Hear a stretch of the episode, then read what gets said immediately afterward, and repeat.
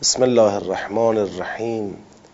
السلام علیک یا ابا عبدالله وعلى الارواح التي حلت بفنائك عليك مني سلام الله ابدا ما بقيت وبقي الليل والنهار ولا جعله الله آخر العهد مني لزيارتكم. السلام على الحسين وعلى علي بن الحسين وعلى أولاد الحسين وعلى أصحاب الحسين و رحمت الله و برکاته. عرض سلام و ادب و احترام محضر شما بزرگواران، قرآن دوستان، متدبران عزیز و ارجمند. خدا را شکر میکنیم که توفیق عطا فرموده در پیشگاه مقدس کلام او حاضر بشیم، این کلام نورانی را بخوانیم، بفهمیم و از خدای بزرگ عاجزانه مسئلت میکنیم ما را اهل عمل به آموزه های نورانی قرآنش قرار بده ان شاء الله به برکت صلوات بر محمد و آل محمد. اللهم صل علی محمد و آل محمد. فرارسیدن اربعین سید و سالار شهیدان حضرت ابا عبدالله الحسین علیه السلام و اصحاب و یاران با وفای اون حضرت رو به محضر همه شما عزیزان و گرامیان و محبان فرهنگ قرآن و اهل بیت تسلیت عرض میکنم.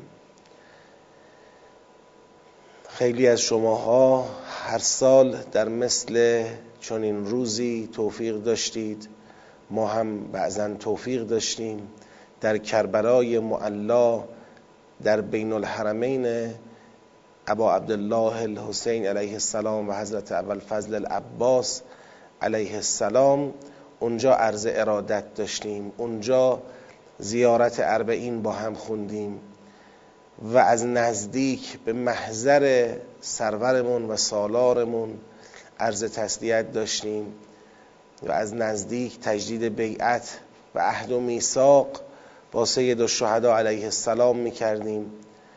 ولی خب امسال با توجه به شرایط موجود توفیق این حضور برای ما ایرانی ها حاصل نشد و برای بعضی از زوار از کشورهای دیگر هم همینطور توفیق حضور و عرض سلام و ارادت از نزدیک برای ما حاصل نشد. این واقعا برای همه ما غم و رنج بزرگی بود، یعنی باعث دلگیری و دلتنگی همه ما بود. در روزهایی که گذشت معمولا عادت بر این بود که سعی داشتیم، در تلاش بودیم به کربلا بریم و یا در تکاپو بودیم، بین منزلها و موکبها در حرکت بودیم، در مسیر نجف تا کربلا، بعضاً کاظمین تا کربلا در حرکت بودیم.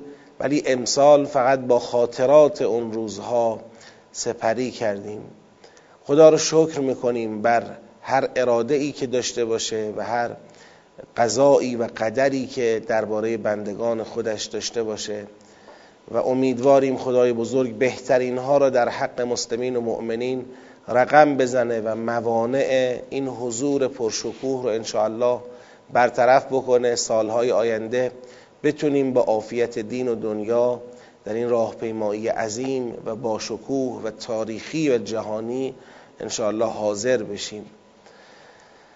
ولی میخواستم به عنوان مقدمه بحثمون در ادامه تدبر سوره مبارکه فستاد، همون سوره بقره، خواستم مطلبی رو عرض بکنم که این مطلب هم ارتباط با قرآن کریم داره، هم ارتباط با ولایت و اهل بیت داره و هم ارتباطی با اربعین. یک سوالی من میخوام مطرح کنم و فکر میکنم جا داره هر کسی به این سوال جوابی بده.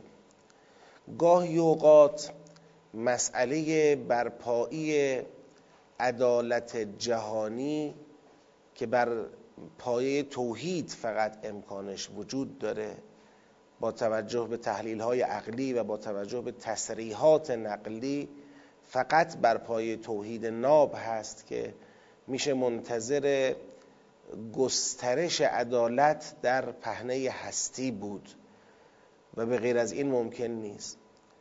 در چنین مسئله‌ای گاهی تصوری وجود داره. میخوایم ببینیم این تصور تا چه حد قابل قبوله.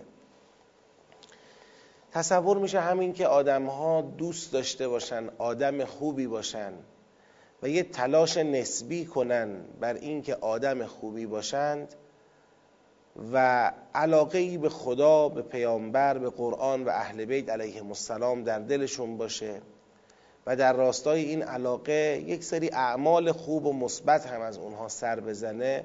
بعضی گناهانی که بالاخره ممکنه مانع باشه اینها رو انجام ندند و به واجباتشون ملتزم باشند و اینا، خب دیگه موانع ظهور برطرف میشه. با یک تصور اینطوری خوب بودن به معنی بسیط، به معنی سادهش نگاه میشه و فکر میکنیم که اگر بهانه هایی پیدا کنیم برای خوب بودن، این بهانه ها کارکرد خودشون رو خواهند داشت، کم کم ما را، جامعه ما را به یه خوبی خواهند رسوند که میتونه زمین ساز ظهور و برپایی عدالت و گسترش عدالت در سطح جهان و برپایی توحید باشه. یعنی یک نگاه ساده و بسیطی میشه. من سوالم اینه،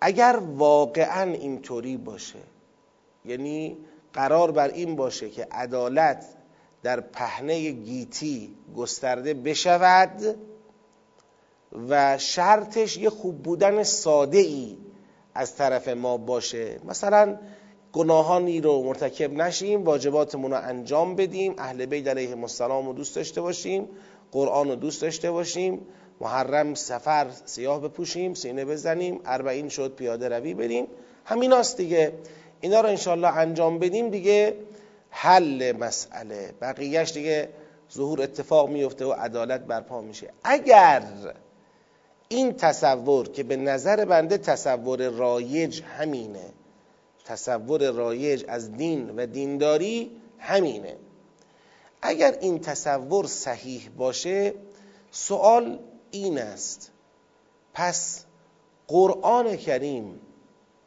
و دعوت گسترده خود قرآن و پیامبر و اهل بیت علیهم السلام به فهم قرآن کریم، به تدبر در قرآن کریم، به تفکر درباره مضامین قرآن کریم، به تلاش برای رسیدن به تفقه درباره قرآن کریم، حداقل یک گروه هایی به تفقه برسند، اگر همه هم نمیرسند.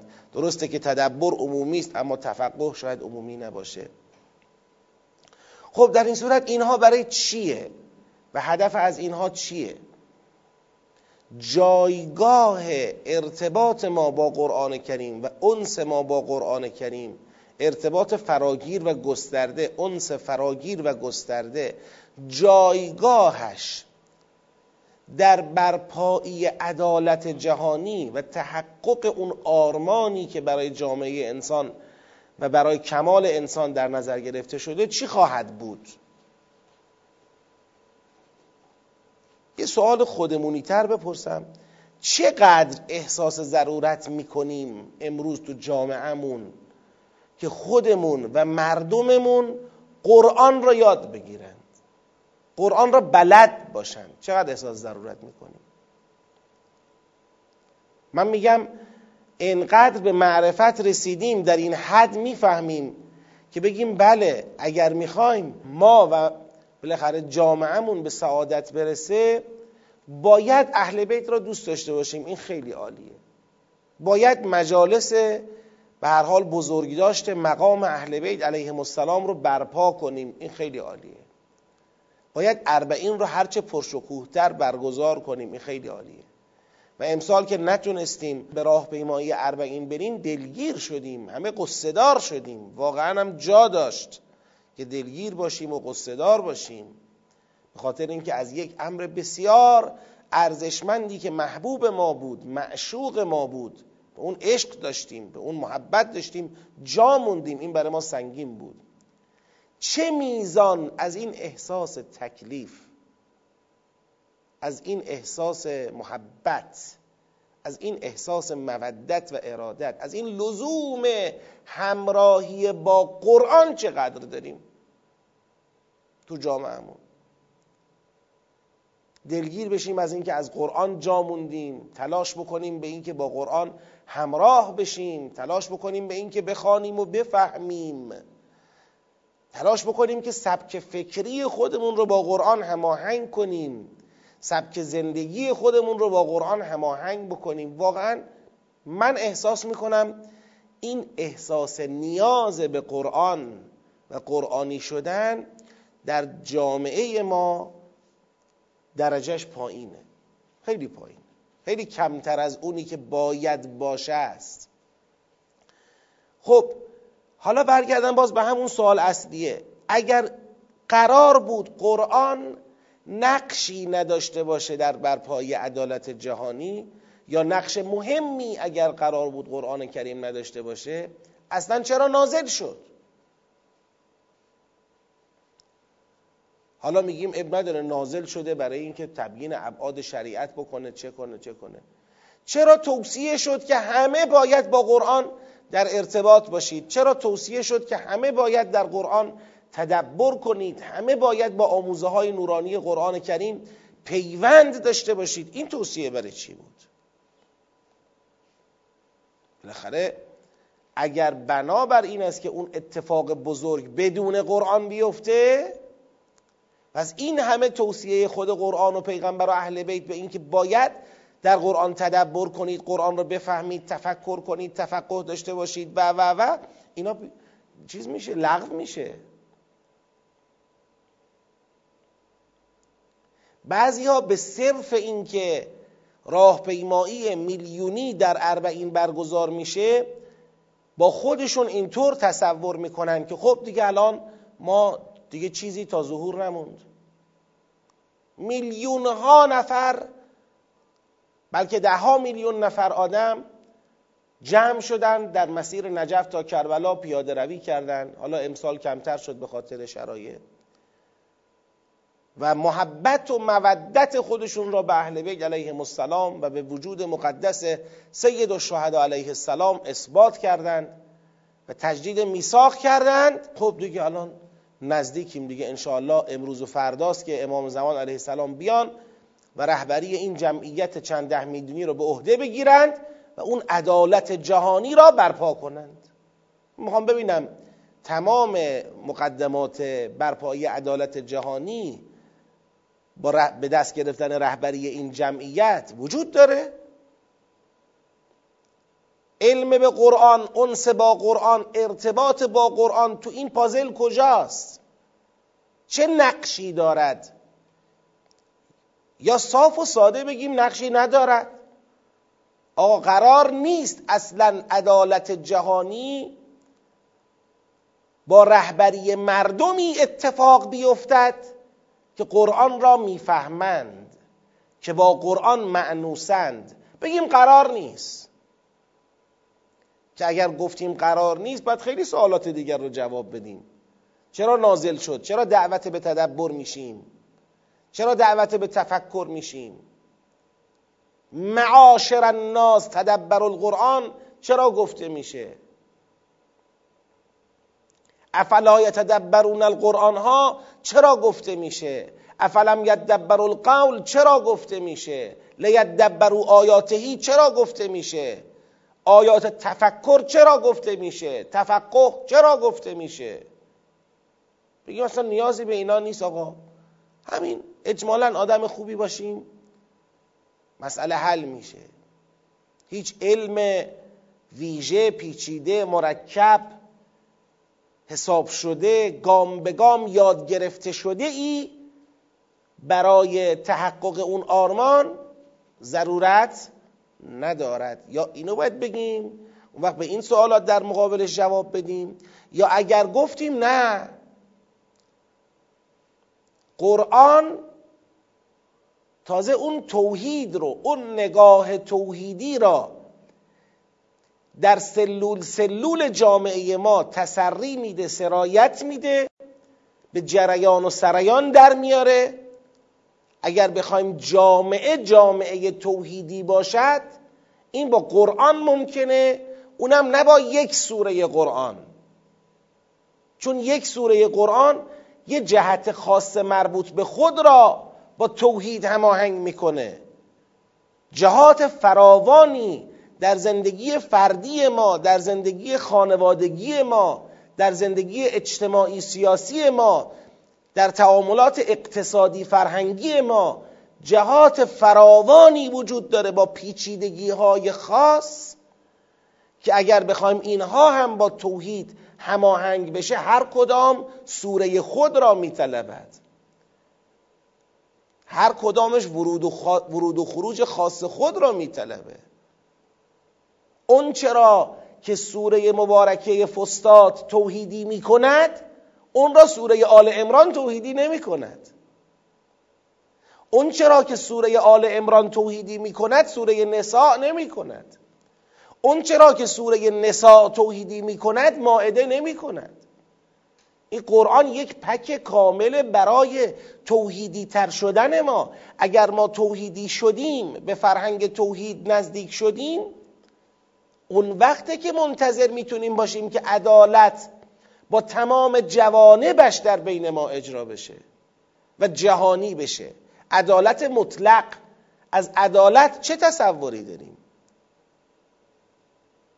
سهل میگیریم. شما نگاه بکنید، من یه مثال ساده بزنم که بفهمیم چقدر مسئله عدالت پیچیده است. روزی که تو این کشور میخواستیم انقلاب کنیم 41 سال قبل و قبلتر از اون که اراده انقلاب شکل گرفت، شاید اون روز بعضی ها گمان میکردن همین که حکومت طاغوت را بزنیم کنار، همین که حکومت شاه را سرنگون بکنیم عدالت برپا میشه، شاه نباشه دیگه همه چی درست میشه، عدالت میاد سر جای خودش مستقر میشه.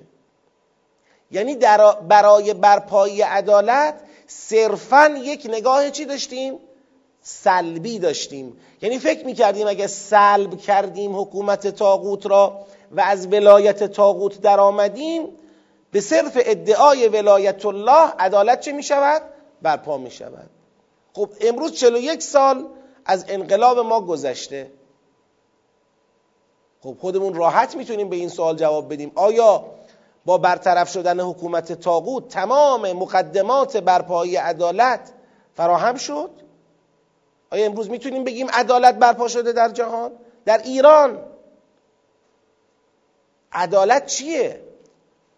عدالت اینه که یک جامعه‌ای به درجه ای از رشد و به درجه ای از تکامل برسه، نه فقط ظلم فیزیکی در اون جامعه اتفاق نمیفته، کسی زورگیری نمی کند، خفتگیری نمی کند، کتک نمی زند، آدم نمی کشد، یا اگر بکشد یا اگر مجرم باشد به مجازات خودش میرسه. نه فقط اینه، بلکه اقتصاد مردم هم اقتصاد امنیه. مردم شب نمیخوابن صبح پاشن ببینن ارزش پول تو جیبشون نصف شده. این عدالت نیست. این دست بردن تو جیب مردم با عدالت جور در نمیاد و داره اتفاق میفته. عدالت جنبه های فرهنگی داره. مردم میتونن تو این جامعه رشد و بالندگی توحیدی داشته باشن، سلامت و امنیت روانی داشته باشن، نه که هر روز ببینن جامعه اونها داره بیشتر مبتلا به جلوات فاسد زندگی غربی میشه. سبک زندگی غربی داره بر اونها تحمیل میشه، تو ساخت و سازها، تو پوششها، تو آداب معاشرتها، تو سبک خوابیدن و بیدار شدنها، تو سایر مسائل زندگی مردم رو ناگزیر بکنه به یک زندگی غربی به نام مدرنیسم و اینها. کلی بر مردم تبعات منفی فرهنگ غرب تحمیل بشه. عدالت جنبه سیاسی داره، عدالت جنبه اجتماعی داره. تو یک جامعه ای که مواد مخدر مردم رو زمینگیر کنه، به باطلاق بکشونه، دسترسی جوانهای اون جامعه به مواد مخدر آسان باشه، آسانتر از اون چه که فکرش رو بکنی، میتونیم بگیم عدالت برپا شد؟ بله، ما تلاش هایی کردیم، اما امروز بعد از 41 سال میتونیم بگیم که با وجود تلاش های شبانه روزی 41 ساله بعد از انقلاب، ما میبینیم هنوز به کامیابی قابل قبولی در حوزه برپایی عدالت نرسیدیم. چرا؟ آیا فقط میتونیم بگیم برای اینکه دشمن داریم؟ یعنی اصلا آیا مدل برپایی عدالت در فضایی است که دشمن نباشد؟ یا قرار بود با دشمن هم در راستای برپایی عدالت جنگ بشود؟ چه چیز ما رو به صلح کشوند؟ چه چیز ما رو به سازش کشوند؟ چه چیز ما رو به تسلیم کشوند؟ آیا میتونیم بگیم فقط چون دشمن داریم؟ یا نه، ما فرمولهای تحقق عدالت را بلد نیستیم تا چه رسد به اجرایش. ما با قرآن که کتاب عدالته آشنا نیستیم تا چه رسد به انسش، تا چه رسد به عملش. ما که میگم منظورم تمام این ملت و برایند این ملته. یه وقتایی ما میشینیم اعتراض میکنیم، میگیم آقا اینطور کردن، اونطور کردن، اونطور کردن. کی؟ خودمونیم دیگه.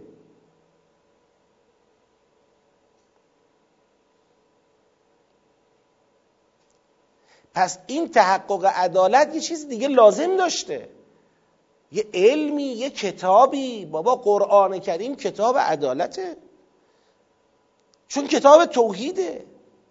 عدالت ثمره توحیده، نتیجه توحیده. هرچه توحید جامعتر، عدالت کاملتر. هرچه توحید عمیقتر، عدالت پایدارتر. هرچه ابعاد زندگی ما با توحید هماهنگتر، عدالت ما مرکبتر، پیچیده‌تر، دقیقتر، حساب شده‌تر. این نسبت قطعی توحید و عدالته که قرآن، سراسر قرآن درباره این داره صحبت میکنه. سراسر قرآن از یک منظر قرآن کتاب توحید و عدالته.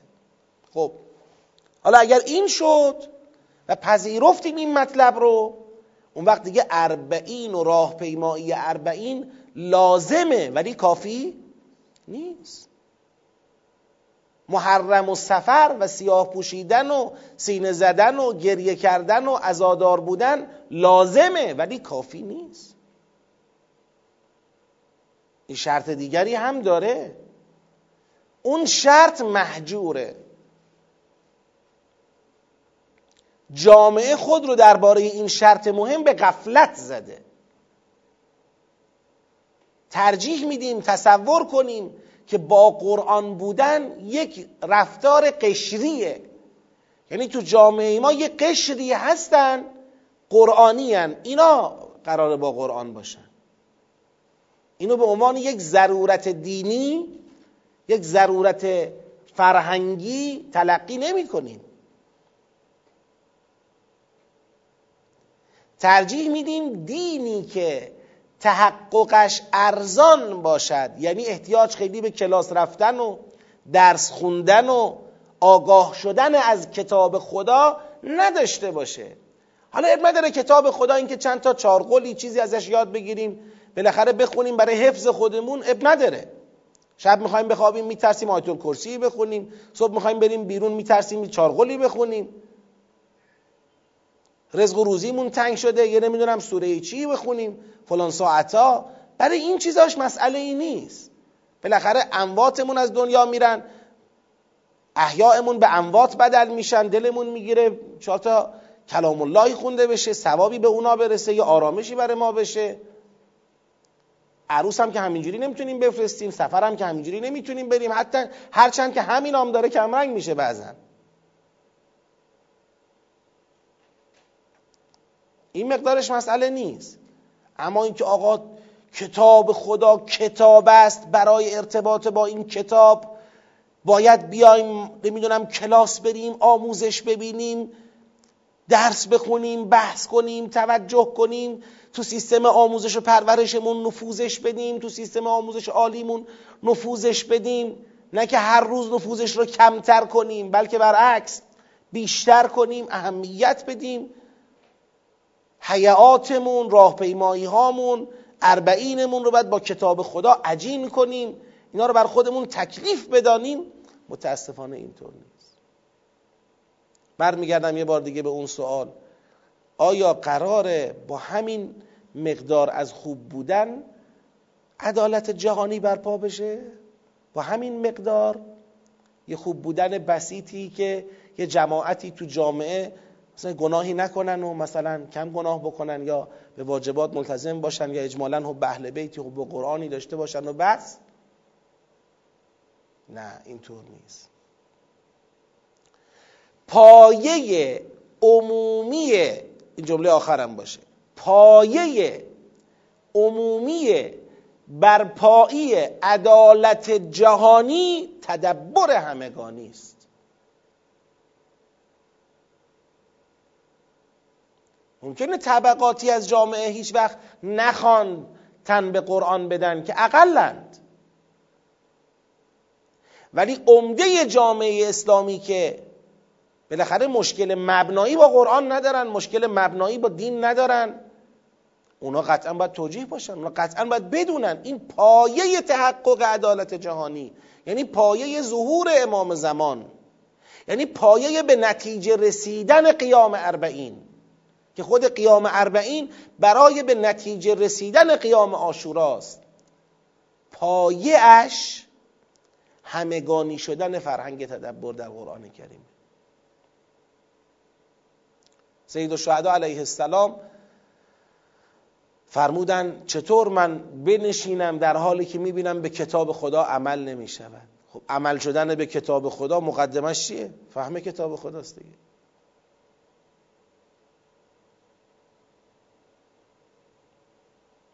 حالا امروز بخوایم قیام ایشون رو بدون کتاب خدا به نتیجه برسونیم، مثلا میشه؟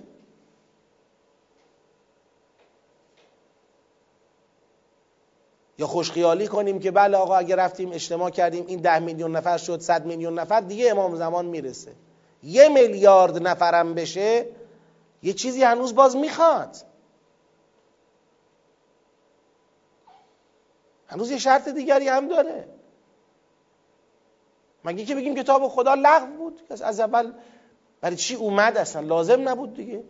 دین پیغمبر میخواست و امام دیگه، اصلا کتاب نمیخواست. یا بگیم کتاب مال اماماست، مال ما نیست اصلا. خدا گفته، قرآن گفته، پیغمبر گفته، کی گفته؟ مردم باید با قرآن مانوس بشن. لذا توقع میره ماهایی که به هر حال خداوند توفیقی عطا کرده، ما را به این وادی نزدیک کرده، ما را با این وادی آشنا کرده، ما را نسبت به وادی قرآن و تدبر در قرآن علاقه‌مند کرده. ما ها تکلیفمون بیشتره، ما تو قیامت بیشتر مورد سوال واقع میشیم که خب تو برای ترویج چه کار کردی؟ تو برای تبلیغ چه کار کردی؟ تو برای توسعه این فرهنگ چه کار کردی؟ فقط ایران خودمون قرار باشه به نقطه تدبری شدن برسه. من حساب کردم طبق محاسبات ریاضی اگه قرار باشه نمیدونم سالی 2-3 هزار نفر فقط با این دست فرمون که داریم میریم، اگه قرار باشه اینجوری ما کار بکنیم، الان از وسط ماه رمضان تا حالا کل مثلا کاری که ما کردیم 1000 نفر رو مثلا به این قافله آشنا کردیم، با این قافله خدا رو 100 هزار مرتبه شد. ولی این دست فرمون ما بخواد باشه با سالی 2000 نفر، فقط ایرانمون برای اینکه 1/8 مردم ایران با تدبر آشنا بشن 500 سال وقت لازمه.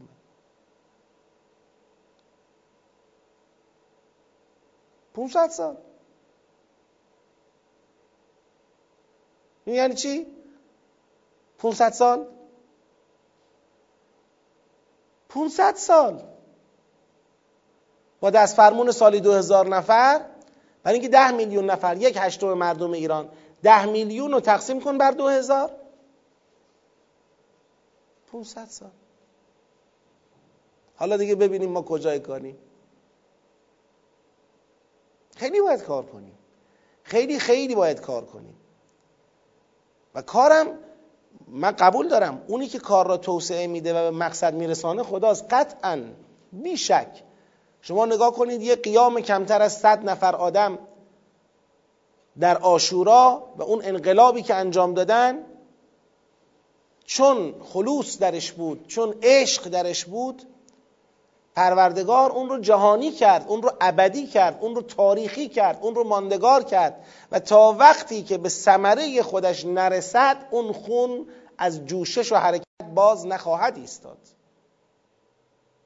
به این باور قطعی و قلبی دارم. حساب کتاب‌های خدا با اعداد و ارقام من و شما نیست. خدا اراده کنه، در ما اخلاص ببینه، در ما اراده ببینه، در ما پشتکار ببینه، حرکت ببینه، جهاد ببینه، خدا میانبرها رو هم جلوی پای ما میگذاره، راهها رو کوتاه میکنه. چه که خودش وعده داد والذین جاهدوا فینا لنهدینهم سبلنا، کسانی که در راه ما جهاد بکنن اونا رو به راههای خودمون هدایت میکنیم. ولی این جهاده اتفاق بیفته، این جهاده محقق بشه. جهاد چیه؟ تجاهدون فی سبیل الله، بگید به اموالکم و انفسکم، با مال و جانمون. باید عادی نباشیم، با عادی بودن ما کار به جایی نمیرسه. عادی بودن یعنی اینکه روال زندگی ما کاملا طبیعی و عرفی و عادی و بدون هیچ مسئله ای پیش بره. حالا از این کنار یه نگاهی هم به قرآن داشته باشیم، گهگداری یه حضوری، گهگداری یه تدریسی، گهگداری یه خرجی برای قرآن و دینمون هم داشته باشیم و این عادی نمیشه. جهاد میخواد، بذل وسع میخواد، هرچه در توان داریم بیاریم وسط میخواد. به هر حال راه روشنی است، هرچند که طی این راه سخت می نماید، ولی اگر حرکت کنیم مددهای الهی، امداد الهی میرسد. خدا یاری میکند که ان تنصروا الله ینصرکم و یثبت اقدامکم، اگر خدا را یاری کنید خدا هم شما را یاری میکند، قدم های شما را تثبیت میکند. امیدوارم امسالی که نتونستیم در این راهپیمایی پرشکوه جهانی و تاریخی شرکت بکنیم، بتونیم تجدید عهد و میثاقمون را با یک رویکرد نرم افزاری تری دنبال بکنیم. یعنی یک سبکی بشه که انشالله در سالهای دیگه با همون تجدید عهد و پیمان حضوری هم جمع بشه و اون اتفاق کم نظیر رو انشالله رقم بزنه در مسیر خودش. و اون روی کرده نرم افزاری، وارد کردن قرآن در میان است. یعنی باور کنیم عهدی که باید محکم کنیم با امام عهد قرآنه، عهدی که باید بفهمیم و پایبند باشیم عهد قرآنه. و این کلمه ای است که حضرت زهرا سلام الله علیها در خطبه فدکیه در توصیف قرآن اول جمله‌ای که می‌فرمایند اینه و عهد قدمه الیکم. قرآن اصلا یکی از اسامیش عهد دیگه، عهدی که خدا به سوی شما تقدیم کرده. صلواتی ختم بفرمایید. اللهم صل علی محمد و آل محمد و عجل فرجه. خب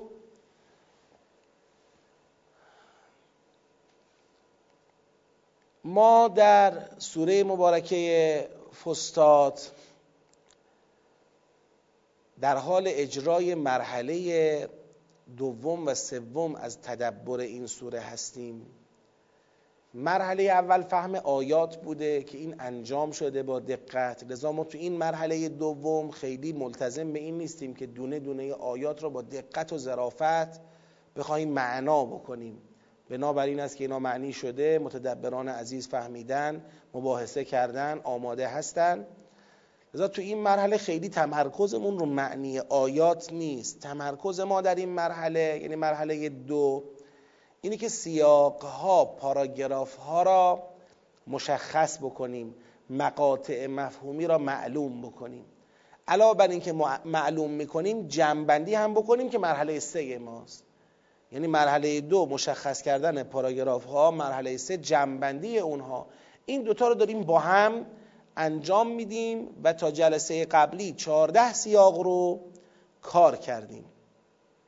تأکید میکنم ببینید وقتی سوره عریض و طویلی هست به لحاظ حجم مطالب، خب این میطلبه که ما برای ارتباط با این سوره سرمایه ویژه‌ای بگذاریم. یعنی صرف این که تو این جلسات شما مستمع بنده باشید کفایت نمیکنه. نمیگم خیری نداره، خیر خودش رو داره مستمع بودن هم، ولی اینکه شما مطالعه کنید، اینکه شما مباحثه کنید، این به تثبیت هرچه بیشتر و پایدار شدن اطلاعات شما در سوره منجر میشه و امکان تدبر رو برای شما بیشتر فراهم میکنه. انشاءالله خدا شما رو بر این معنا موفق بدارد به برکت صلوات بر محمد و آل محمد.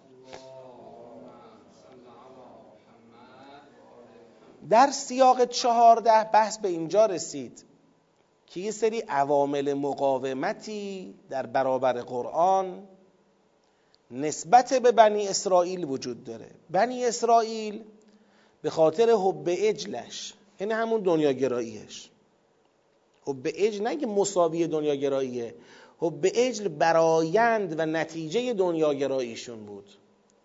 دین در واقع دنیاییشون رو نشون میداد. حب اجل خدایی را قبول داشتن که نمادش خلاصه رفاه بیشتر چی باشه؟ دنیاشون باشه. معیارشون درباره قبول خدا و ایمان به خدا شد دنیا، شد یک نمادی از نمادهای دنیا که گوساله بود در فرهنگ اونها. گوساله را از طلا ساختن، دورش اکوف کردن که بگن اینه، این مسیری که ما در دیانت قبول داریم این مسیره. به اجلشون از یک سو، خیال آسودشون از عذاب از سوی دیگر، که البته اینا با هم ملازمن. کسی که میخواد دلداده دنیا بشه این قهرن یه جورایی باید یه کلاهی سر عذاب بذاره دیگه. یعنی تا یه کاری با این عذاب نکنیم ما خیلی راحت دنیاگرا نمیشیم دیگه. همواره نگرانی از اینکه قیامتی هست، حساب و کتابی هست، جوابی باید بدیم، مانع میشه از اینکه دلبسته دنیا بشیم. لذا اینایی که میخوان فرهنگ دلبستگی به دنیا را جا بندازن و پیش ببرن، اینا باید بالاخره یه کلاهی سر عذاب بذارن، یه جورایی این آتیش رو تو ذهن مردم خاموش کنن. حالا یک جا به بهانه این که بگن خدا رحمانه، خدای رحمان جهنم نمیبره. یه جا به بهانه این که بگن خدا مگه جلاده و فلان، ذهن مردم رو راجع به این مسائل مخدوش کنن. یک جا به بهانه این که بگن شما اهل بیت رو دوست دارید، قرآن رو دوست دارید، پس جهنم نمیرید. هر کس رو به یک شکل از نگرانی درباره عذاب منصرف بکنن. این دوتا عامل. عامل سوم دشمنی با جبرائیل. دشمنی با جبرائیل ذیل همون خیال آسوده از عذاب می گنجه. با جبرائیل یعنی اون خیال آسوده از عذاب را چجوری نهادینه کردن؟ با دشمنی با جبرائیل. در نهایت نیامدن بگن که وحی در کار نیست، از عذاب هیچکی صحبت نکرده. میگن چرا؟ اما اونی که آیات عذاب رو آورده او جبرائیله که ما قبولش نداریم. اون یه فرشته، نعوذ بالله، با عرض معذرت از ساحت حضرت جبرائیل علیه السلام، اون یه فرشته بدذاتیه که حرفای پر از نفرت و شوم را از عالم بالا برمی داره میاره. یعنی یه جورای انگار اوست که داره تصرف در سخنان خدا میکنه و اونها را نگران کننده و تهدیدآمیز جلوه میده. یه همچین بحثی رو راه انداختن. اینا عوامل مقاومت معاندانه بنی اسرائیل نسبت به ایمان به پیامبر اسلام و قرآن کریم بود که تو سیاق قبلی بررسی شد. حالا تو این سیاق 15، اولا از آیه 99 تا 103. 99 ولقد انزلنا الیک آیات بینات و ما یکفر بها الا الفاسقون. من در جلسه قبلی توضیح دادم 3 تا ولقد داریم. نگاه کنید تو سیاق قبلی ولقد جاءکم موسی بالبینات، تو سیاق قبلیش هم ولقد آتینا موسی الکتاب. که من توضیح دادم این ولقد ولقد سه تا که ما داریم اگه بخوایم به دقت نظر نگاه بکنیم ای بسا همه رو باید یه سیاق دید، ولی به خاطر تفصیل و شرح و بستی که داره و برای اینکه مطلب خوب جا بیفته ما سه قسمتش کردیم با توجه به اینکه هر کدام از این ولقدها آغاز یه فرازی از این سیاق بود، در واقع خواستیم بگیم میشه به اینا نگاه استقلالی هم کرد تو مقام جمع‌بندی. خب پس این شروع سیاقه ولقد جاءکم موسی بالبینات و پایان سیاق هم آیه ولقد انزلنا الیک آیات بینات، پایان سیاق هم آیه ولو انهم آمنوا واتقوا که دیگه آیه بعدش یا ایها الذین آمنوا دیگه خطاب به مؤمنین با شروع کاملا مشخصی داره. حالا این رو یه جمع‌بندی داشته باشیم. ولقد انزلنا الیک آیات بینات و ما یکفر بها الا الفاسقون، پیغمبر آیاتی که به سوی تو نازل کردیم روشنه، کسانی هم که به این آیات کفر می‌ورزن نیستن مگر فاسقان. جالبه، ممکن است یه وقتایی ما خیال کنیم که فسق نتیجه چیه؟ کفر. انسان اول کافر میشه بعد فاسق میشه، یه کفر نسبی در وجود انسان شکل میگیره فسق رو به دنبال میاره. یه وقتایی هم این فرمول عکسش بیان میشه، فسق که مقدمه چی میشه؟ کفر. هر کدوم از یک زاویه صحیحه. الان چرا فسق مقدمه کفر شده؟ و ما یکفر بها الا الفاسقون، یعنی فاسقانن که کفر می‌ورزن. اینا فاسقان کیند؟ فاسقان بنی اسرائیلن. یعنی اینا مدعی کفر به دین خود نیستن ولی در دین خود گرفتار چیند؟ فسقن. یعنی از اون فرامین و ضوابط و قوانین دین خودشون روی گردان شدن. همین فسقشون باعث شده تو این مقطع تاریخی که باید به پیغمبر و به قرآن ایمان بیارن کفر می‌ورزن و ما یکفر بها الا الفاسقون، جز این فاسقان کسی کفر نمی‌ورزد. بعد خدا سوال میکنه او کلما عاهدوا عهدا نبذه فریق منهم، قراره هر وقت یه عهدی با اینها بسته شد پشت سر بیاندازند. خب اینا متعهد بودن به این که وقتی کتاب آسمانی آمد، پیغمبر اکرم آمد، نشانه ها صدقش معلوم شد، ایمان بیارن. کو این ایمان؟ خدا میفهمد بل اکثرهم لا یؤمنون، اونطور که پیداست اکثر اینها بنای پایبندی به این عهد را ندارن. ولما جاءهم رسول من عند الله مصدق لما معهم، وقتی پیغمبری از جانب خدا آمده که تصدیق کننده نشانه هایی است که در تورات اونا بود، یعنی میبینن همه چی منطبقه، همه چی درسته، یقین به حقانیت پیغمبر کردند، چه کردند؟ دو کار انجام دادند. یک، نبذ فریق من الذین اوتوا الکتاب کتاب الله وراء ظهورهم کأنهم لا یعلمون، یه عدهشون کتاب خدا رو پشت سر انداختن گویا نمیدانن. کتاب خدا اینجا منظور کتاب خودشونه، کتاب اللهشون را که شاهد صدق قرآن بود پشت سر انداختن، گویا علمی به اون کتاب اصلا ندارن. خود رو درباره کتاب خودشون به چی زدن؟ به نادانی و نفهمی زدن، این رو پشت سر انداختند. به جاش چه کار کردن؟ دو، و تبعوا ما تتلو الشیاطین علی ملک سلیمان، به جاش اومدن سراغ بافته های شیاطین، اون چه شیاطین بر ملک سلیمان تلاوت می کردند. این آیه رو من مفصل در دوره اول توضیح دادم. در ملک سلیمان علیه السلام اتفاقی افتاد، دو فرشته به نام هاروت و ماروت آمدند و سحر را یاد دادند، هم به حضرت سلیمان و هم جنیان. اینا یاد گرفتند سحر را، سلیمان کافر نشد ولی شیاطین چه شدند؟ کافر شدند.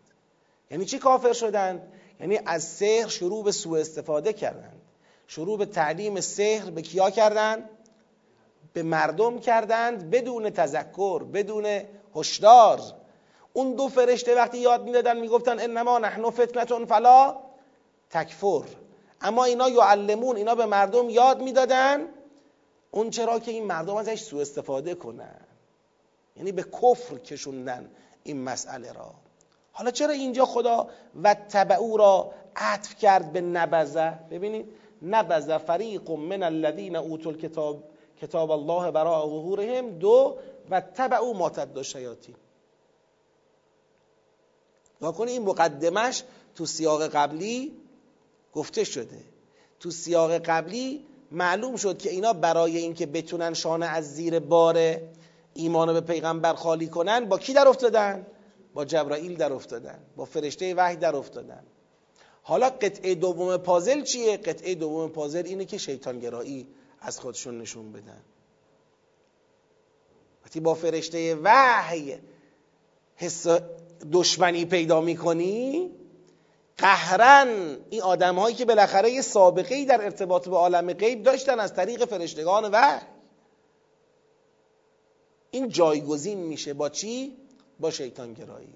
سوره مبارکه جن را بعضیاتون تدبر کردید، در اونجا میبینید قشنگ دو چیزه، یا باید در ارتباط با عالم غیب به وحی اعتماد کنی، به فرشتگان وحی اعتماد کنی، و یا اگر به اونها اعتماد نکردی راه قاچاقی دیگری جایگزین میشه و اون اعتماد به کیاست؟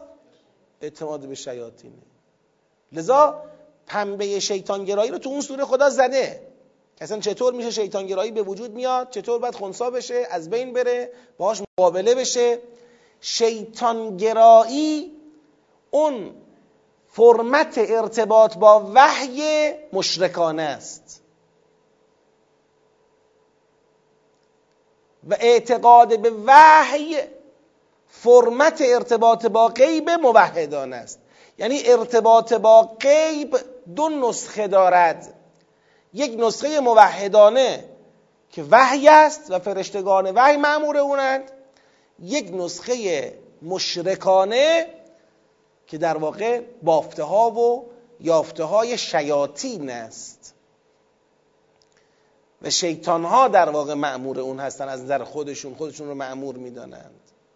این دو تا فرهنگه، شرک و شیطانگرایی، توحید و اعتقاد به وحی. ببینید بنی اسرائیل در یک بستری اومدن رسیدن به این نقطه، اومدن رسیدن به اینجا که ترجیح میدن برن دنبال آنچه شیاطین دارن میگن، چون دیگه دست خود رو در ارتباط با وحی چی میبینن؟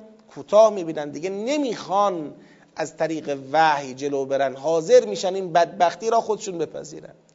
نبذ فریق من الذین اوتوا الکتاب کتاب الله وراء ظهورهم کأنهم لا یعلمون. درباره کتاب خدا که بهشون داده شده خودشون رو به نفهمی زدن و اومدن تابع ما تتلو الشیاطین و علی ملک سلیمان شدن. سلیمان کافر نشد ولی شیاطین کافر شدند. چطور شیاطین کافر شدند؟ به مردم سحر را یاد دادن، به مردم آنچه را بر دو ملک در بابل نازل شده بود یعنی هاروت و ماروت یاد دادن. اما هاروت و ماروت به هر کی یاد میدادن میگفتن انما نحن فتنه فلا تکفر. هاروت و ماروت وقتی یاد میدادن میگفتن ما آزمایشیم، نکنه به کفر بکشه کار شما، هشدار میدادن. ولی مردم از شیاطین سحر را یه جور دیگه یاد گرفتن. چجوری یاد گرفتن؟ فیتعلمون منهما ما یفرقون به بین المرء و زوجه. سحر را با فرمت جدائی افکنی، با فرمت تفرقه اندازی، با فرمت از هم گسستن پیوندها یاد گرفتند. رفتن با سوء استفاده از سحر افتادن به جون خانواده ها. ما یفرقون به بین المرء و زوجه و ما هم بضارین به من احد الا باذن الله. البته تا خدا اذن نده کسی نمیتونه به کسی ضرری بزنه. اینو خدا چرا میگه؟ تا یه وقت شما برای مقابله با سحر شیطانی که میخواد خانواده شما رو از هم بپاشه در خانه غیر خدا نروی. اونی که میتونه نجات بده خداست. خب مردم از اینها یاد گرفتن، ما یضرهم ولا ینفعهم. حالا امروز بنی اسرائیل اومدن شدن مشتری این بساط، در حالی که میدونن ولقد علموا لمن اشتراه ما له فی الاخره من خلاق. میدونن اگر کسی اومد مشتری این بساط شد، خاص با استفاده و سوء استفاده از سحر برای خودش اقتدار بیافریند، ثروت بیافریند، قدرت بیافریند، نفوذ بیافریند یا هر چه دیگر، تو آخرت قطعا دستش خالی خواهد بود. ولبئس ما شروا به انفسهم لو کانوا یعلمون. چه بد معامله کردن، خودشون رو به چی فروختن؟ با سوء استفاده از سحر و علوم غریبه و غیره به یک قدرت و نفوذ و امکانی در این عالم دست پیدا بکنند، در قبال اینکه آخرت را دیگه به کلی از دست بدهند. چند وقت قبل، من تو پرانتز دوست دارم این حرف رو بزنم، چند وقت قبل یادتون باشه حضرت آقا در یک پیامی که داشتن میدادن اشاره کردن به اینکه دشمنان از جن و انس، اشاره کردن به این مطلب که دشمنی هایی که با اسلام و نظام اسلامی میشه از جن و انس ساماندهی میشه. یه حالا عین تعبیر یادم نیست، فکر کنم پیام ایام نوروز بود اگه اشتباه نکنم، حالا دقیق یادم نیست. اون موقع یه موجی برخاست که بله مثلا رهبر جمهوری اسلامی داره نمیدونم به جن اشاره کرده و خواستن یه عده این رو نوعی خرافه گرایی و امثال اینها معرفی بکنند و بگن اینا یه خیالاتیه یک من حالا اینکه یک عده ناآگاهی این حرف رو بزنند یا یک عده مغرضانه چون این حرفی بزنند، این جای تعجب نداره. توقعی غیر از این از مغرضان و جاهلان نیست. اما اینکه یک عده‌ای که به هر حال مسلمانند، با قرآن ارتباط دارند، اینا بخوان چنین حرفی بزنن، این جای تعجبه. قرآن کریم نه در یک نقطه بلکه در نقاط متعددی تأکید میکنه بر این که در مقابل انبیا، در مقابل اولیا، در مقابل مردان الهی که میخوان راه انبیا و اولیا را برند، شیاطین لشکرکشی میکنند، برنامه ریزی میکنند. بر اساس مضامین روشن قرآن کریم خداوند جن و انس خلق کرده. جن مانند انس طایفه مختاری است، کافر و مؤمن داره، و جنیان کافر که تحت فرمان ابلیس عمل میکنند لعنت الله علیه، اینها به هر حال برای پیشبرد اهداف ابلیس به هر چیزی دست میزنند، از جمله طبق تصریح این آیه به تعلیم سحر به نااهلان بشر اقدام میکنند تا بتونن نااهلان بشر را به قدرت و ثروتی برسانند که اینا را مسلط بر اوضاع بکنند. این تصریح این آیه است. حالا پرانتز رو میبندم، بیش از این فعلا اینجا شرح و بسط نمیدیم. خدا میفرماید ولو انهم آمنوا واتقوا لمثوبة من عند الله خیر لو کانوا یعلمون. اگر اینا به جای رها کردن کتاب الله و چسبیدن به بافته ها و خزعبلات شیاطین، اگر ایمان آورده بودن، تقوا پیشه کرده بودن، تقوا در مقابل اون فاسقونه، ما یکفر بها الا الفاسقون، قطعا اون چه که بهش میرسیدن بهتر بود برای اونها، اون نتیجه بسیار بهتری براشون داشت اگر حالیشون میشد، که متاسفانه حالیشون نیست. خب چه شد در این سیاق؟ ببینید در این سیاق خدا داره میگه این کفر فاسقانه بنی اسرائیل به آیات بیناتی که بر پیغمبر نازل شده و در نتیجه کفر بنی اسرائیل به پیغمبری که به حقانیت او یقین داشتند و مطمئن بودند، این کفر فاسقانه در دو چیز جلوه کرد. ما دیگه از اینجا به بعد با بنی اسرائیل روبرو هستیم که حتی به کتاب خودشون ایمان و اعتقاد ندارن. در نهایت کار به اینجا کشید، تحریف ها و کتمان ها و خیلی چیزهای دیگه نتونست جلوی منجر شدن این جریان انحرافی را به انکار کتاب الله در عمل بگیره.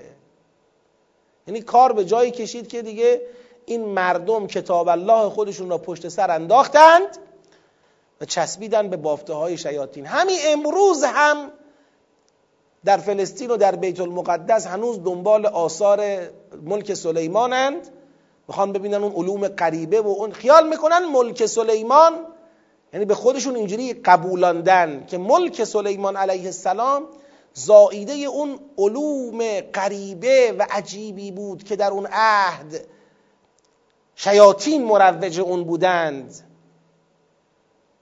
اون رو بخوام بازیابی کنیم. هنوز با حفاری های عجیب و غریب ذیل بیت المقدس در صدد جستجو و کشف آثار و بقایای اون دوران هستن و دنبال احیاء اون دورانن که البته این آرزو رو با خود به گور خواهند برد، به نتیجه ای نخواهند رسید. قدرتی اگر بود، عظمتی اگر در ملک سلیمان بود، اون عظمت زائیده بافتهای شیاطین نبود، اون یک ابتلا بود، یک امتحان بود. اون عظمت زائیده بندگی و تواضع سلیمان بود، اون اقتدار الهی بود که خدا به او عطا کرده بود و اینا این مطلب رو نمیفهمند. خب پس دو جلوه دارد این کفر فاسقانه، یک جلوه اولش پشت سر انداختن کتاب آسمانی، جلوه دوم گرایش به بافته های شیاطین. جلوه کفر فاسقانه بنی اسرائیل به قرآن و پیامبر در پشت سر انداختن کتاب آسمانی و تبعیت از بافته های شیاطین. بنی اسرائیل طبق سیره بدعهدی تاریخی خود، او کلما عاهدوا عهدا نبذه فریق منهم بل اکثرهم لا یؤمنون، این ریشه اون انکار است. طبق سیره بدعهدی تاریخی خود فاسقانه به قرآن و پیامبر کفر می‌ورزند و در مقابل رسولی که به حقانیتش یقین دارند کتاب خدا را وامی نهند و از تلاوت شیاطین بر ملک سلیمان پیروی میکنند.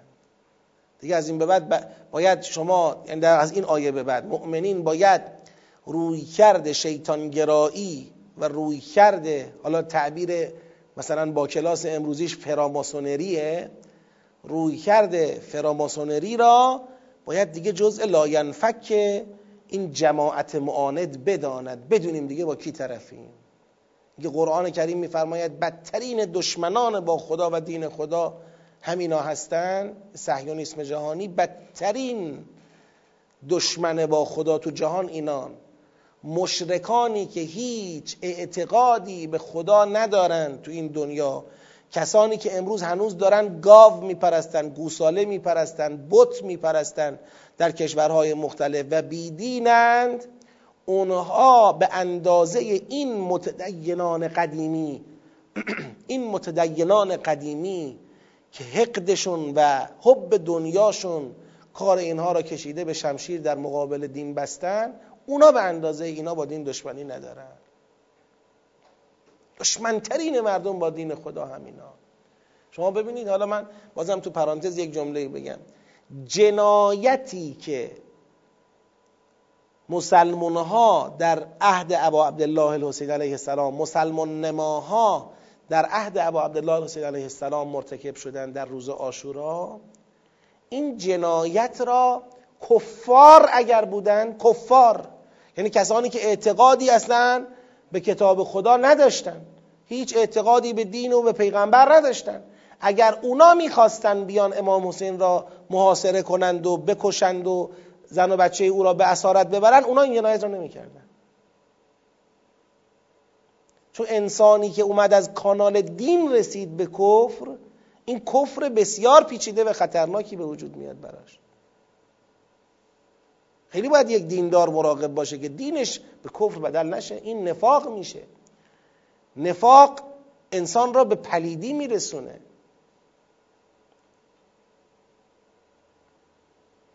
نفاق کفر در واقع پنهان در چهره ایمانه که یک فرایند روانشناختی براش اتفاق میفته، یعنی طرف برای اینکه اثبات کند اقدام او یک اقدام مطابقه با شرعه، یک اقدام مطابقه با دینه، گرفتار یک اعوجاج هایی در رفتار و اخلاق و گفتار میشه که این مدلش برای کفر محض به وجود نمیاد، برای کفر محض در این حدش به وجود نمیاد. چرا؟ چون خودش رو ملزم نمیبینه به اینکه دینی جلوه بده رفتار خودش رو، ملزم نمیبینه. امام سجاد علیه السلام وقتی وارد مدینه میخوان بشن، اونجا خطبه میخونن، من هفته گذشته اشاره کردم بهش، حضرت فکر کنم بله در اونجا باشه، میفرمایند که اگر این مردم دستور داشتند از پیغمبر، اگر دستور داشتند به این که باید اهل بیت را بکشند و به این که باید اهل بیت را به اسارت ببرند و به این که باید به اهل بیت ظلم بکنند، اگر دستور داشتن چیزی بیشتر از این نمیتونستن بکنن دیگه، کاری بیشتر از این دستشو برای، یعنی اگه پیغمبر دستور داده بود که اهل بیت مرا بکشید، دیگه از این فاجعه بزرگتر درست نمیشه. این فاجعه را در بستری پدید آوردن که پیغمبر دستور به مودت داده بود، مودتش شد این.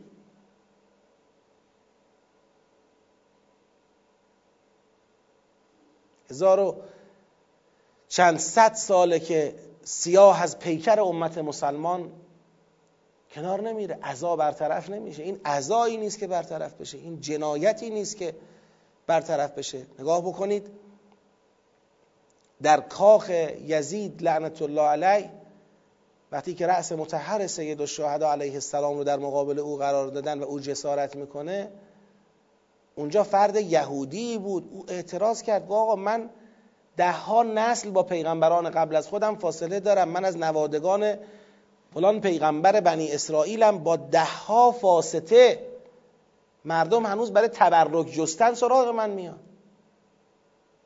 میگن تو بالاخره به چند ده نسل از اون پیغمبر فاصله داری. هرچند که خود بنی اسرائیل سیره پیغمبر کشیش مسئله ایست، ولی این یهودی با وجود یک چنین سابقه ای اونجا داره به رفتار یزید اظهار تعجب میکنه که تو آخه چه جونی؟ شما میگید این پسر پیغمبرمونه، با یک واسطه این به پیغمبرتون وسته، یک واسطه، اونم مادرش، دختر پیغمبر حضرت زهرا. چجور به خودتون اجازه میدید؟ اون سفیر مسیحی اعتراض کرد، اما مسلمان‌هایی تو اون دربار بودن، مسلمان نماهایی تو اون دربار بودن که وقتی یزید گفت با اسرا چه کنیم، گفتن بکششون، اسرا را بکش. امام باقر علیه السلام یک کودک 4-5 ساله‌ای بود، اینجا آمد جلو، رو به یزید گفت مشاوران تو از مشاوران فرعون کمترن. مشاوران فرعون به او گفتن موسی و برادرش را نکش،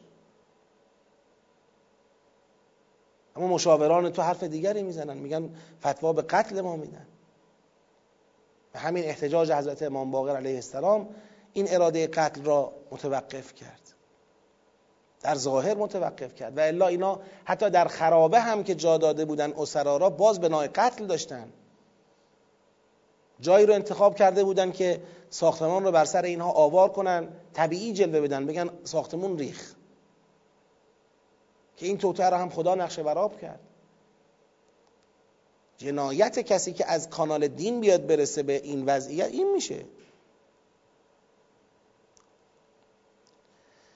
جلوه کفر فاسقانه بنی اسرائیل به قرآن و پیامبر در پشت سر انداختن کتاب آسمانی و تبعیت از بافته های شیاطین.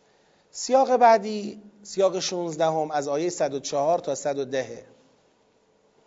104 این که شروع سیاق باشه روشنه، یا ایها الذین آمنوا لا تقولوا راعنا، دیگه کاملا خطاب میاد سراغ کیا؟ سراغ مؤمنین.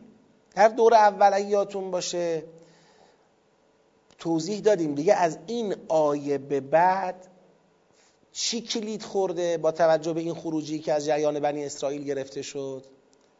دیگه جدا کردن امت مسلمان به شکل کامل از امت بنی اسرائیل. اون پروژه جداسازی و تفکیک که این امت را دیگه بهش یه هویت استقلالی بده، چون تا قبل از این تلاش بر چی بود؟ تلاش بر این بود که امت بنی اسرائیل به امت اسلام پیوند بخوره، کلش امت توحید داشته باشیم. حالا اون برام مشرکانن که باید با مشرکان اونقدر جنگ اتفاق بیفته یا اونقدر بالاخره احتجاج بشه که به تدریج اینا هم چی بشن؟ ملحق بشن به امت توحید، تا امت توحید در جهان چی پیدا کنه؟ گسترش پیدا کنه. برنامه بر این بود. اما وقتی کار رسید به اون جایی که بابا طمع نداشته باشید که به شما ایمان بیارن، افتطمعون ان یؤمنوا لکم، و بدتر از اون کار به اونجا رسید که اینها با جبرائیل دشمنی کردن، کار به اونجا رسید که اینها شیطانگرا شدن. یه پروسه‌ای بود، یه فرایندی بود کار رو به اینجا کشوند. هرچه اسلام تلاش کرد اینها رو جذب کنه، اینها را نیامدن، کتاب خودشون هم پشت سر انداختن و تابع گفته های شیاطین شدن. خب دیگه اینجا کاری نه، دیگه وجه مشترکی با اینا باقی نمیمونه. با این نگاه جریانی بخوای نگاه بکنی ها، افراد، چرا ممکنه افرادی در بین اینها باشن که هنوز حجت بر اونها تمام نشده باشد، اونا به تدریج به اسلام گرایش پیدا بکنن. در طول تاریخ شده، هم در زمان پیغمبر، هم بعد از اون، هم تا الان هم هنوز از بین بنی اسرائیل کسانی به اسلام و قرآن چه میکنن؟ ایمان میارن. خب این یک مسیر افرادیه. اما به لحاظ جریانی دیگه این جریان رو تثبیت کردن در مقابل اسلام، تثبیت کردن در مقابل اسلام.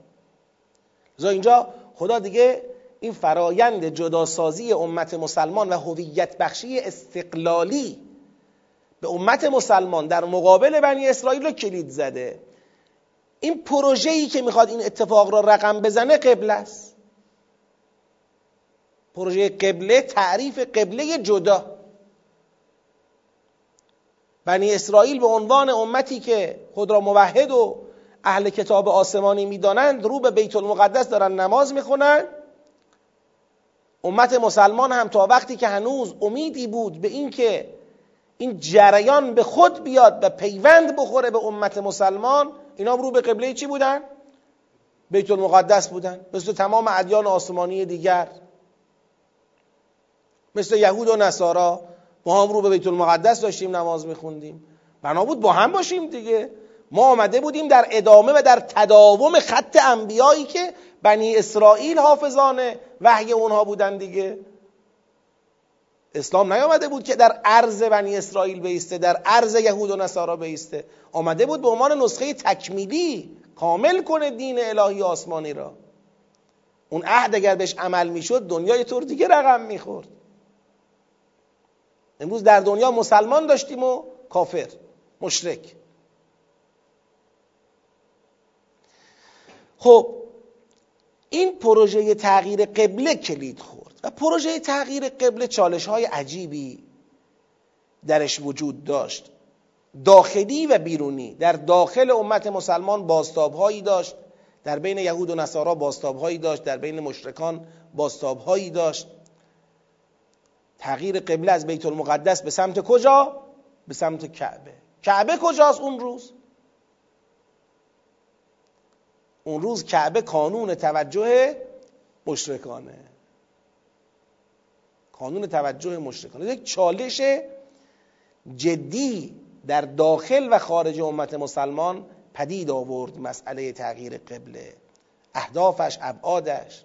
حالا ببینیم با کجا خدا بحث و با چی آغاز میکنه. ما فعلا هنوز وارد تصریحات به قبله نشدیم در آیه 104، اما بسترسازی ها آغاز شده. یا ایها الذین آمنوا لا تقولوا راعنا و قولوا انظرنا واسمعوا وللکافرین عذاب علیم. ای مؤمنان راعنا نگید، مؤمنان پیغمبر را به خاطر خودتون متوقف نکنید. هی ترمز برای پیغمبر نباشید. اگرم تصورتون این است که نمیتونید پا به پای پیغمبر برید، بگید انظرنا، نگید راعنا. فرق انظرنا و راعنا در کلمه نیست. بعضیا فکر کردن بله راعنا یه کلمه ای بود که معنی دو پهلو داشت. یه عده‌ای از این راعنا توی فرهنگ یهودی، حالا من منکر اونم نمیشم، ولی دعوای راعنا و انظرنا دعوای دو فرهنگه. یکی فرهنگ اصالت امته، یکی فرهنگ اصالت امامه. در فرهنگ راعنا امت اصل است، امام باید خود را با امت تطبیق بده. امام باید ببینه که اگر امت نمیخواد امامم بیخیال شه. در فرهنگ انظرنا اما امام اصل است. امت تقاضا میکند از امام که ما رو به پا بتونیم پا به پای تو بگید بیاییم، نه اینکه کجا میری. شما نگاه بکنید الان مثلا یه وقتی یه مثال ساده بخوام براتون بزنم، مثال کف خیابونی که متوجه مطلب بشین. یه خانم آقا توی پیاده رو تو خیابون دارن با هم راه میرن. خیلی از خانوما توقع دارن با آقاشون پیاده میرن توی مسیری، بالاخره یه جوری باشه که همراهی چی بشه؟ حفظ بشه. حالا ببینید آقای خب پاش تندتره رفته جلوتر، خانم مونده عقب. یکی اینه که کجا میری خب؟ اعصابم خورد کردی. خب برگرد. نمی‌بینی من نمیتونم بیام. هیچ تلاشی هم برای اینکه خودشو برسونه نداره ها. مغازه به مغازه میخواد وایسه، خیلی با طمأنینه میخواد بره. اینجا اون آقا توبیخ میشه که چرا تون میری. اما یه مدل دیگه هم اینه، من دارم کف خیابونی توضیح میدم مثال راعنا و انظرنا را. یه مدل دیگه هم اینه که یه ذره شلش کنی رسیدم ها، یعنی دارم تلاش میکنم که خودم رو به او برسانم. از او هم تقاضا دارم که هوای منو اجمالاً داشته باشه که من بتونم پا به پاش برم. یکی نگه داشتنه، یکی تلاش برای رسیدنه. راعنا و انظرنا یعنی این. مؤمنان، این راعنا ادبیات یهوده. لذا آیه بعد ببینید میگه ما یود الذین کفروا من اهل الکتاب ولل مشرکین ان ينزل علیکم من خیر من ربکم والله یختص برحمته من یشاء والله ذو الفضل العظیم. مؤمنان میدونید این کسانی که دوست دارن شما راعنا بگید کیان؟ اینا الذین کفروا من اهل الکتاب و مشرکانن که دوست دارن شما پیغمبرتون را متوقف کنید، چون دلشون نمیخواد به شما خیری برسد، نمیخوان از جانب خدا به شما خیری برسد، نمیخوان رحمتی به شما برسد. اینا میدونن که اگر شما یاد گرفتید پشت سر پیغمبر و امامتون حرکت بکنید و او را متوقف نکنید، میدونن که شما به خیلی جاها میرسید. لذا اینا اینجا را نشانه رفتن. این فرهنگ ارتباط امت با امام را نشانه گرفتند.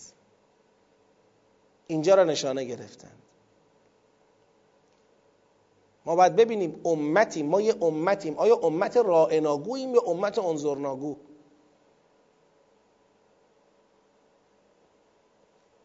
در جریان استکبار ستیزی رهبران دینیمون تو همین مقطع 40 ساله اخیر یه جاهای راعناگو بودیم، ما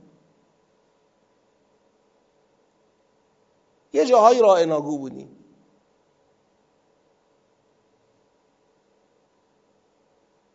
و در جلسه قبل اشاراتی داشتم، الان یه اشاره کوتاه فقط میکنم. سالهای طولانی به ما گفتن آقا وقتی که استکبار جهانی به سرکردگی آمریکا، این با اسم مذاکره که یک اسم با کلاس منطقی نما هست، با این اسم میخوان استیلای خودشون رو بر شما کامل بکنن. اینا دنبال اینن که برای شما تصمیم بگیرن، شما رو محکوم به واگرد و عقبگرد بکنن، متوقفتون بکنن، به سازش بکشن، اهدافتون را زیر سوال ببرن. سالهای طولانی رهبران آسمانی ما بر این مسئله تاکید کردن، رهبران دینی ما بر این مسئله تاکید کردن. ما چی گفتیم؟ گفتیم نه اینجوری نیست، اینا میخوان مشکلات ما را حل کنن. راعنا، وایسا، کجا میری؟ وایسا، باشه وایسا. 8 سال وایسیم این همه مشکلات بر ما تحمیل بشه. به خاطر چی؟ به خاطر همین فرهنگ راعناست. تو وایسا، نه که ما ببینیم شما داری کجا میری ما هم سعی کنیم همونجا بیاییم. الان هم بعد 8 سال، بعد 7 سال و خورده‌ای هنوز میخوان بگن نه تو به اندازه کافی توقف بگی نکردی، اونقدر که باید وای میستادی وای نستادی، اونقدر که باید میذاشتی ما تسلیم بشیم نذاشتی. اگه میذاشتی مشکلات حل شده بود. با همین مقدارش اقتصاد مملکت را ویران کردند، اقتصاد مردم را ویران کردند. حالا اقتصاد خودشون رو نمیدونم.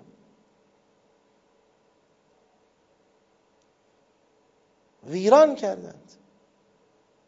این ضربه‌ای که اینها زدن با این فرهنگ جاهلانه خودشون به این مملکت، دست کم از یک جنگ طولانی مدت نداشت. بعضیا خیلی جالب مقایسه کردن دوران 8 سال دفاع مقدس را با 8 سال حضور در این دولت بیکفایت، حضور ملت در این دولت بیکفایت. این محصول راعناست. راعنا، چرا راعنا؟ و قول انظرنا واسمعوا، گوش بدید، وللکافرین عذاب علیم. خب بعد خدا میفرماید ما ننسخ من آیت او ننسها نأت بخیر منها او مثلها، ما هیچ آیه ای را نسخ نکردیم یا به فراموشی نسپردیم الا اینکه بهتر از اون را آوردیم یا حداقل مثل اون را آوردیم. چرا صحبت نسخ میکنه؟ معلومه این راعنایی که مردم دارن به پیغمبر میگن مقاومت در مقابل یک نسخ است. یعنی پیغمبر بنا دارد یک چیزی را نسخ بکند از جانب خدا، یه آیه الهی را از جانب خدا نسخ کند و آیه دیگری را چه کند؟ جایگزین آن کند. هنوز اینجا نمیگه چیه ها، فعلا اصل این که پیغمبر میخواد یه آیه ای را نسخ بکند، آیه دیگری را از جانب خدا جایگزین آن بکند. مقاومت وجود داره. راعنا، راعناها شروع شده. بعد خدا به پیغمبرش میفرماید علم تعلم ان الله علی کل شیء قدیر. خدا میتونه بهتر از اون رو بیاره ها. شما نگرانید که خدا یه وقت این آیه را برطرف کند، آیه بعدی به اندازه این آیه کارایی نداشته باشد. علم تعلم ان الله له ملک السماوات والارض و ما لكم من دون الله من ولی ولا نصیر. شما میترسید از این که اگر این آیه تبدیل شد دشمنی ها با شما زیاد بشه، مشکلات شما بیشتر بشه. نمیدونی همه کار دست خداست. ام تریدون ان تسالوا رسولکم کما سئل موسی من قبل. آیا شما میخواید همون فرهنگی را که بنی اسرائیل مقابل موسی داشتند و موسی را متوقف میکردند و با ادبیات راعنا با او روبرو میشدند، شما میخواید همینجوری با پیغمبرتون روبرو بشید؟ آی مردم، و من یتبدل الکفر بالایمان فقد ضل سواء السبیل. مردم این تبدیل ایمان به کفره، این قبول ایمان به جای کفره. مردم، این اهل کتاب خیلی هاشون دوست دارن که شما ایمانتون به کفر بدل بشه. ود کثیر من اهل الکتاب لو یردونکم من بعد ایمانکم کفارا حسدا من عند انفسهم من بعد ما تبین لهم الحق. عالمانه، با این که میدونن شما بر مسیر حقید، میخوان ایمانتون رو از شما بگیرن، شما را کافر کنن. مردم، حق اینه که بگیم با اینا بجنگید، ولی فعلا وقتش نیست. فاعفو واصفحو حتی یأتی الله بامره. تا زمانی که وقت جنگ با اینا برسه عفو و صفح در پیش بگیرید، ولی اصل جنگ با ایناست. عفو و صفح موقته. خودتون را قوی کنید، فرهنگ دینی خودتون را قوی کنید که اگر قرار شد فردا در مقابل اینها بایستید پایه های دینیتون محکم باشه. چجوری؟ خدایا اقیموا الصلاة و آتوا الزکاة، نماز به پا دارید، زکات بدید. ما تقدموا لانفسکم من خیر تجدوه عند الله، به خیرات مبادرت بکنید. ان الله بما تعملون بصیر. چه شد در این سیاق؟ دو تا محور داره این سیاق.